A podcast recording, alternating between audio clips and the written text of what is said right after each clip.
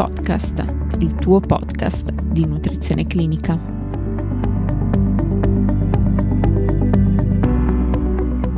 Benvenuti a tutti. Oggi, grazie al contributo della dottoressa Masciotta Arianna, dietista con laurea magistrale in Scienze dell'Alimentazione e Salute presso l'Università degli Studi di Chieti, parleremo della nutrizione ospedaliera alla luce delle linee guida ESPEN sull'argomento pubblicate nel 2021. Lascio quindi la parola alla collega.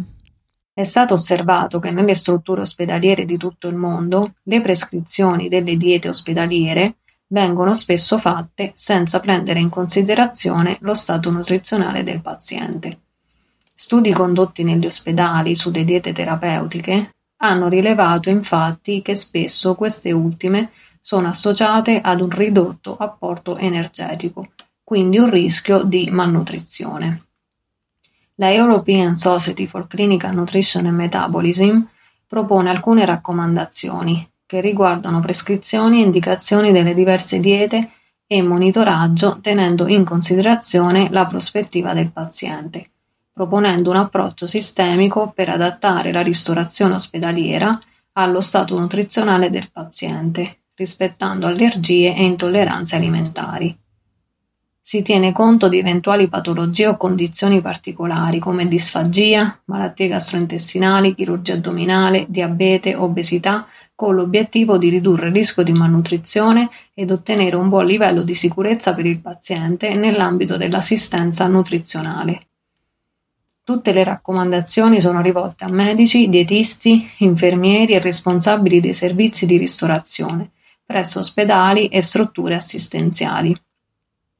La presente linee guida sottolinea l'importanza di una valutazione nutrizionale adeguata per la prescrizione di una dieta che dovrebbe essere fornita da medici, nutrizionisti e dietisti, integrata nel piano di assistenza nutrizionale ospedaliera per una valutazione adeguata. Tra le numerose raccomandazioni all'interno delle linee guida troviamo che ogni ospedale dovrebbe disporre di un sistema di struttura per la ristorazione ospedaliera e sono necessarie responsabilità per la produzione dei pasti ospedalieri e la loro somministrazione. Ospedali, centri di riabilitazione e strutture di lungodegenza dovrebbero utilizzare il più possibile alimenti sostenibili e di alta qualità per evitare lo spreco alimentare. I pasti dovrebbero essere associati anche al piacere, anche in ospedale, nei centri di riabilitazione e nelle strutture assistenziali. Per garantire che l'alimentazione in ospedale sia adattata alla patologia del paziente e alle sue esigenze, dovrebbero essere disponibili un elenco di diete sia per il paziente che per il personale. Idealmente i pazienti dovrebbero avere la possibilità di scegliere tra diversi menù. Tornando alle diete terapeutiche, le diete ospedaliere devono essere prescritte in relazione al rischio nutrizionale e allo stato nutrizionale del paziente. Si propongono due tipologie di diete, quella standard e quelle ospedaliere ad elevato tenore proteico e o energetico con consistenza normale o modificata rispettando le varie allergie, intolleranze ed esigenze del paziente. Il rischio di malnutrizione è sempre elevato, per cui bisognerebbe evitare le restrizioni alimentari. Per la scelta di utilizzare una dieta standard o ospedaliera bisogna fare una valutazione del rischio nutrizionale. Se il rischio è assente o minimo, si opta per una dieta standard, per poi fare una rivalutazione cinque giorni dopo il ricovero sulla base della patologia e dell'evoluzione clinica.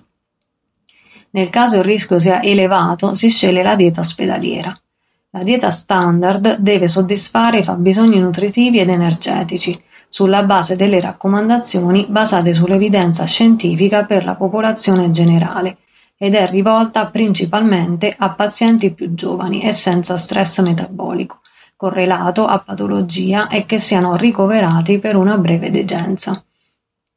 La dieta ospedaliera, invece, deve soddisfare i fabbisogni energetici e nutritivi del paziente, sulla base delle raccomandazioni basate sull'evidenza scientifica ed è rivolta a pazienti di almeno 65 anni d'età, pazienti con malattia acuta o cronica a rischio di malnutrizione o già malnutriti o con stress metabolico correlato a patologia.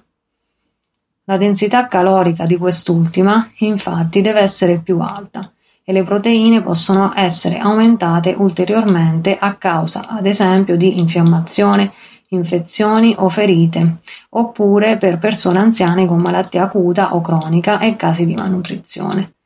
Le proporzioni di carboidrati, lipidi e proteine sull'apporto energetico totale giornaliero dovrebbe essere 50-60%, 30-35% e 15-20% per la dieta standard e 45-50%, 35-40% e 20% per la dieta ospedaliera.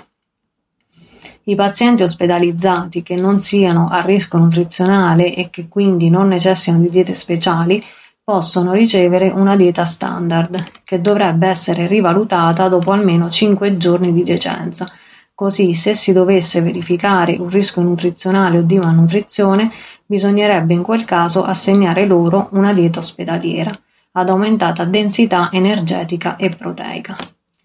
In conclusione, le raccomandazioni di queste linee guida sono utili per la gestione delle problematiche nutrizionali negli ospedali, centri di riabilitazione e strutture assistenziali e per garantire una buona sicurezza del paziente nel contesto dell'assistenza nutrizionale. Tutte le fonti sono disponibili nelle note della puntata. Per oggi è tutto, vi do appuntamento alla prossima puntata. Ricordo che nelle note della puntata sono disponibili le fonti citate e un'infografica riassuntiva. Per ulteriori approfondimenti vi invito a seguirci nella pagina Instagram e sul canale YouTube di NC Podcast e per qualsiasi informazione potete contattarmi all'indirizzo email info-ncpodcast.net. Ringrazio ancora la dottoressa Masciotta per il suo contributo.